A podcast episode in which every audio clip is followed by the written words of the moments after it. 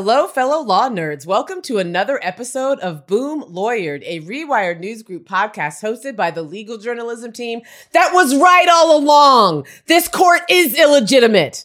I'm Rewire News Group's editor at large, Imani Gandy. And I'm Jess Pieklo, Rewire News Group's executive editor. Rewire News Group is the one and only home for expert repro journalism that inspires you to love on your queer friends a little extra this week. And the Boom Lawyered podcast is part of that mission. So, big thanks to our subscribers and a welcome to our new listeners and viewers. Well, Jess. Listen. We had a whole thing planned. We were going to talk about the women of the court. It was like a whole, it was going to be a great episode. And then so good. On Saturday, for some reason, the New York Times dropped this bombshell of a piece by Jodi Kantor and Jo Becker that alleges that the Dobbs opinion, remember that Dobbs mm-hmm. opinion that was leaked about a month and a half before the, the ruling was issued? Mm-hmm. That wasn't the first leak. That was not the first leak from this court when it comes to reproductive rights. I mean, yep. What a weekend. Apparently, a former evangelical minister by the name of Rob Schenck allegedly wrote a letter to Chief Justice John Roberts following that May leak of the Dobbs decision to say, oh, hey, guess what, Chief? Justice Sam Alito, he previously leaked to me the 2014 Hobby Lobby decision. And he leaked it to other high profile conservative donors way back in 2014. I just, so for those of you who don't recall, Hobby Lobby. First of all, Hobby Lobby, I feel like was just in my first big case together. Oh, it like totally 2014, was. right? Like I, th- I feel like we really bonded over that case. I mean, I remember where I was when the case came down and everything, right? Oh yeah. So it was this case where evangelical business owners, right, this craft shop claimed a religious objection to the birth control benefit in the mm-hmm. ACA. The birth control benefit was that provision that said, hey, if you're an employer over this number of many of employees, you have to provide birth control coverage in the insurance plans that you offer your employees as part of their benefits, right? As part of their yep. employee benefits. So this is the case. Hobby Lobby was the case that would ultimately create this huge opening for businesses to try to refuse to comply with civil rights laws generally, just it's, across the board. It's wild. And listeners and viewers, I mean, go to the Wayback Machine. We had an entire podcast called RJ Court Watch that was more or less dedicated to covering the Hobby Lobby cases because at the time it was such a big deal. And wow. So the allegations in the New York Times piece are absolutely extraordinary. And they totally paint this picture of Sam Alito and Clarence Thomas as just, I don't know, Imani, straight up partisan operatives on the court. It's yeah. wild. And What's not wild and what's really dangerous about it is they are operatives, though, who are helping the court craft policy. Yeah. And not just policy, but policy that affects the rights of some of the most marginalized, oppressed, yep. and given yesterday's attack in Colorado, under siege by terrorists. Yes. Like these are the people that rely on the court for their civil rights. And what we're seeing is that it's just all partisan. So that's what we're going to talk about today. Mm-hmm. Just how corrupt is Sam Alito? And can anything be done about it? All right, let's get into this because, as we've said, that New York Times piece is stunning. And as Imani pointed out, confirms what we've been saying on this podcast for years, literally years. Conservatives are using the Supreme Court to make anti democratic policy, and Imani, they've got a friend in Sam Alito. I mean, are we doing the, the Randy Newman thing or poor Randy Newman? soon? you got a friend in Sam. I feel like I feel like you this got is a not... corrupt guy in Sam. He's corrupt and he's on the bench and he's not gonna take no shit from any liberals. I don't know where I'm going with this, but. Poor I'll, I'll workshop it. I'll come out with like a, a SoundCloud. Let, so let's get into this because not maybe because maybe not everybody saw the New York Times piece. So yeah. the bulk of these allegations came in a letter that Schenck sent to Roberts that claims back in 2014, Alito was serving as basically the inside guy for evangelical operatives that were looking to shape some policy, including creating corporate religious rights.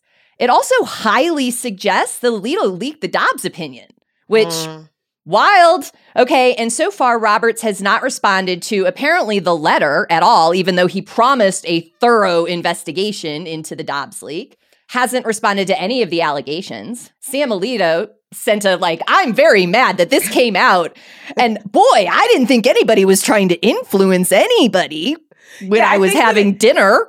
I think when the, the Dobbs opinion leaked, he said it was a grave betrayal of trust. Bitch, are you serious? I almost did a really inappropriate motion. I remember that we're on video and I can't do a wanking motion. We all know what it was.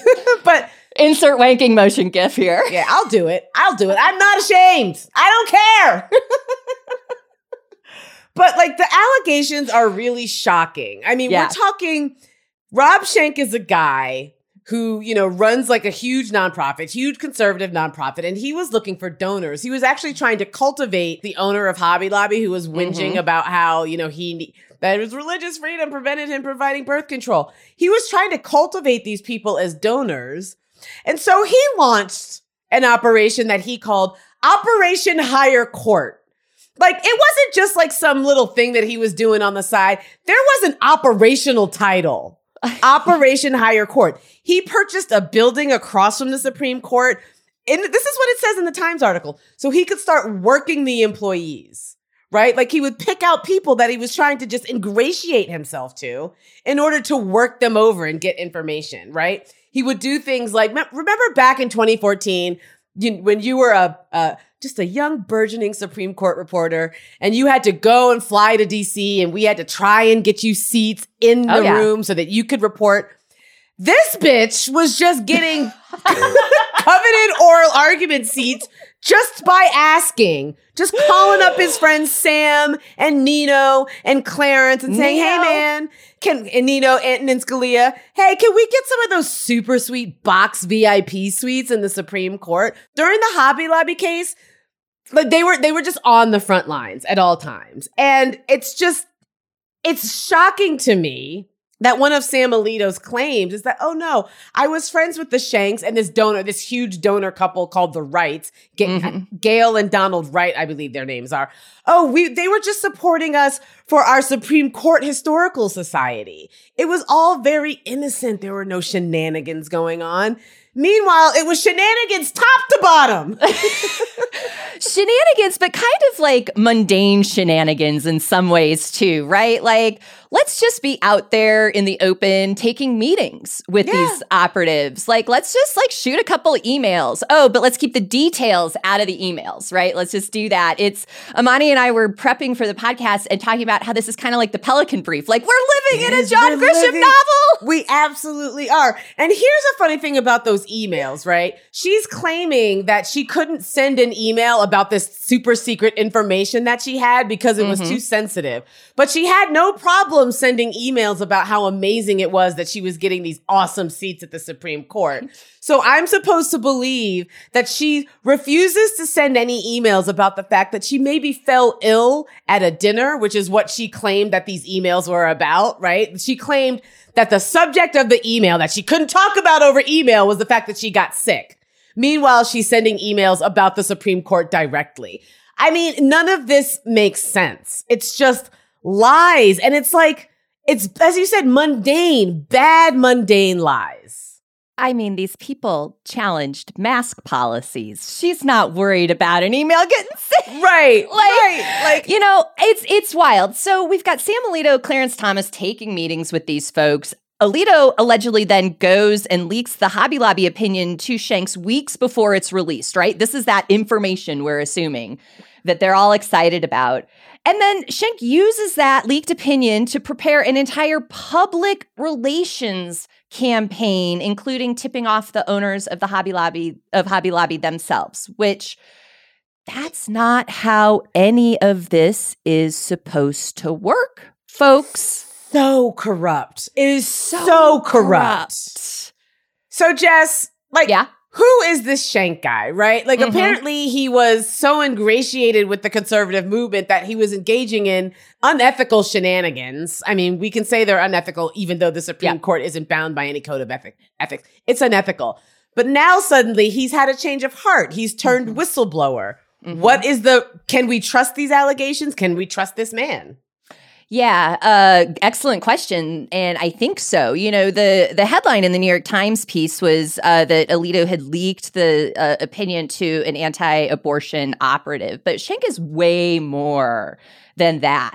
He's a former evangelical minister who was heavily involved in Christian nationalism versus the Assembly of God, God folks, and people. These are not people with our democracy's best intentions at heart at all. He has a long history of anti abortion activism and ties in the 1980s to the Army of God. Also, really not good folks. These are the most violent, dangerous uh, arm of the anti abortion movement. He's co founder of Operation Rescue with our friend Randall Terry. Not good. Okay, but it, it, it gets worse. Like this oh, is boy. how ingratiated into conservative politics Schenck is. He's the former preacher to John Ashcroft. Do you oh, remember God. John Ashcroft? What was that song? What was on that Eagle's? Wings? And Eagle's Wings. With Orrin Hatch, I believe.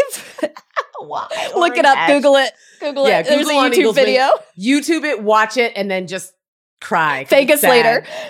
but but so Schenck was preacher to Ashcroft when Ashcroft was a senator and also attorney general under the Bush administration. Like actively steering policy under the Bush administration. So we have every reason to think that he had amassed the kind of access described in the New York Times piece.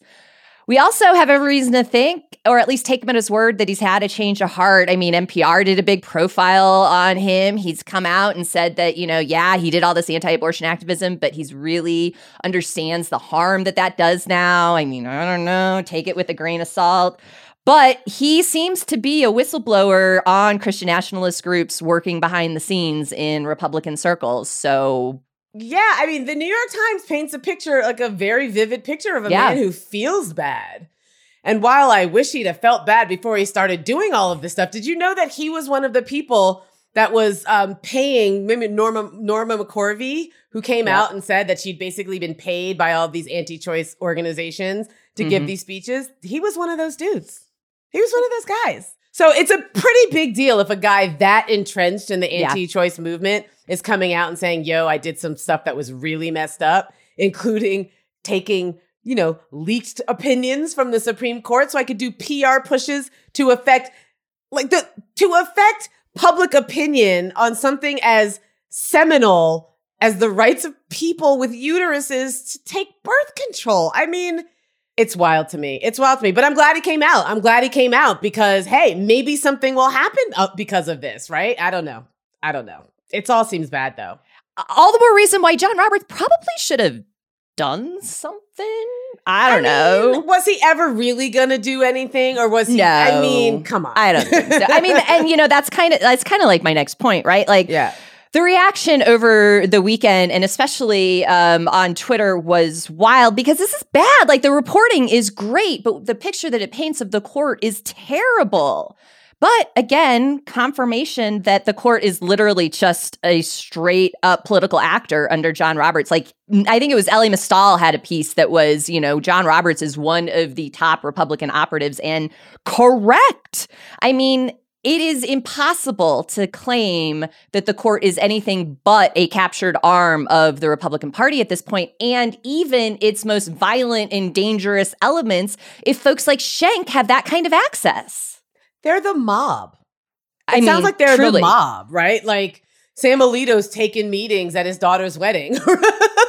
kind of mob. It's also really depressing as a lawyer, as someone who chose this career, and as someone who left private practice to focus on the Supreme Court and on constitutional law, mm-hmm. and as someone who believed, I mean, I've talked about this before, there used to be a time where I believed that even if a conservative opinion were to come out, there was something in there that was grounded in law and it was just lawyers doing what lawyers do which is taking an issue yeah. and finding and arguing both sides and picking one side over the other it was generally good enough faith it wasn't a great faith but it was good mm-hmm. enough now i don't see any good faith in anything that's happened in the last no. decade no in the no. last decade probably starting with well starting with citizens united really. Mhm. But like Shelby v. Holder was really the nail in the coffin that allowed all of the rest of this shit to happen. Because Yeah. when we don't have a voting rights act, black people can't vote and just, you know, save democracy, which is what we're always asked to do.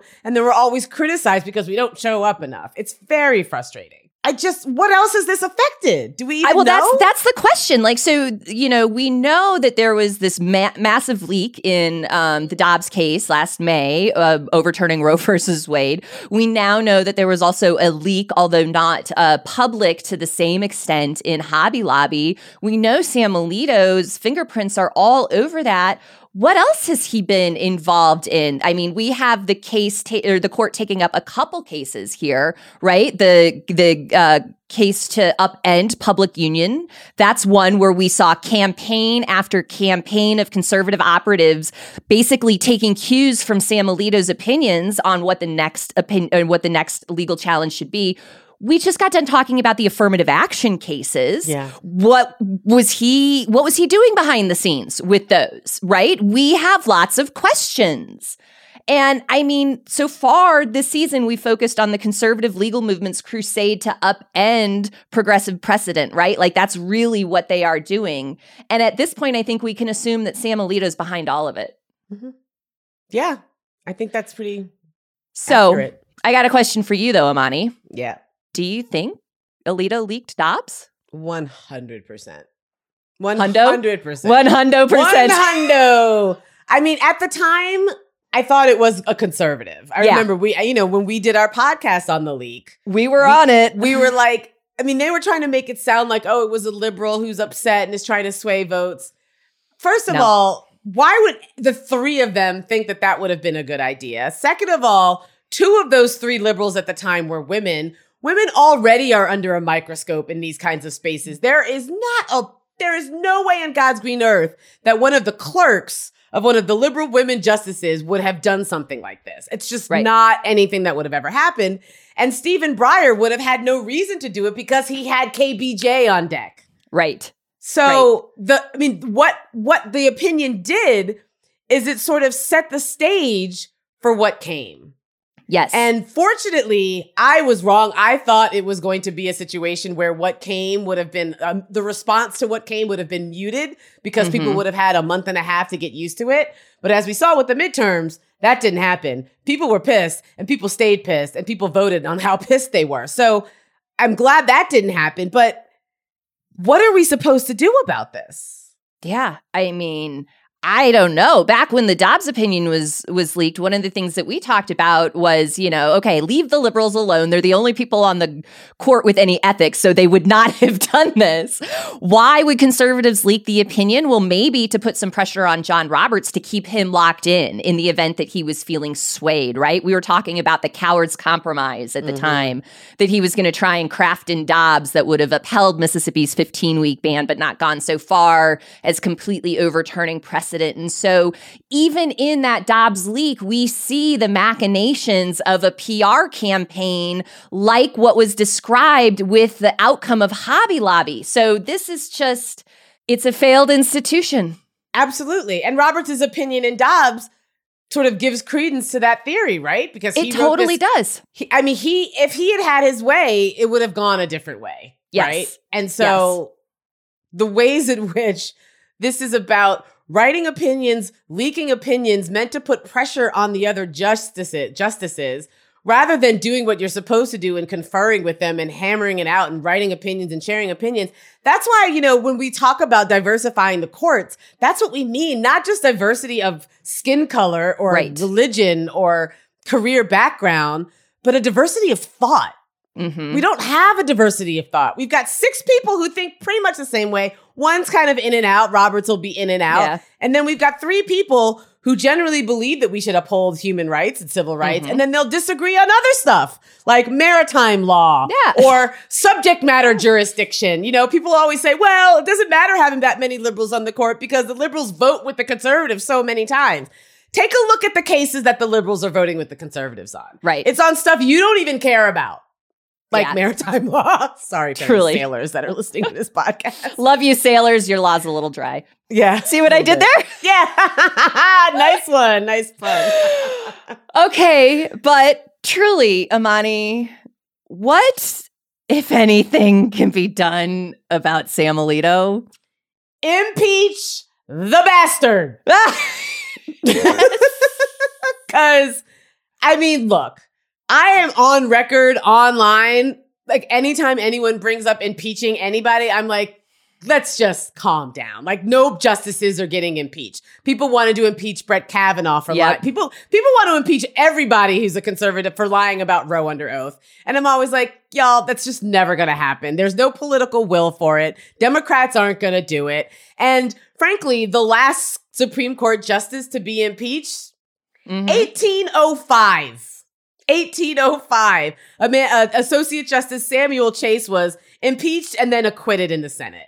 Oh, so they even acquitted him. They impeached him, but were like, oh, our bad, sorry. Uh, exactly. so there's literally no precedent for impeaching and removing a Supreme Court justice for bad behavior. And that's really all we can do is just call it bad behavior because the Supreme Court justices have no code of ethics that governs them.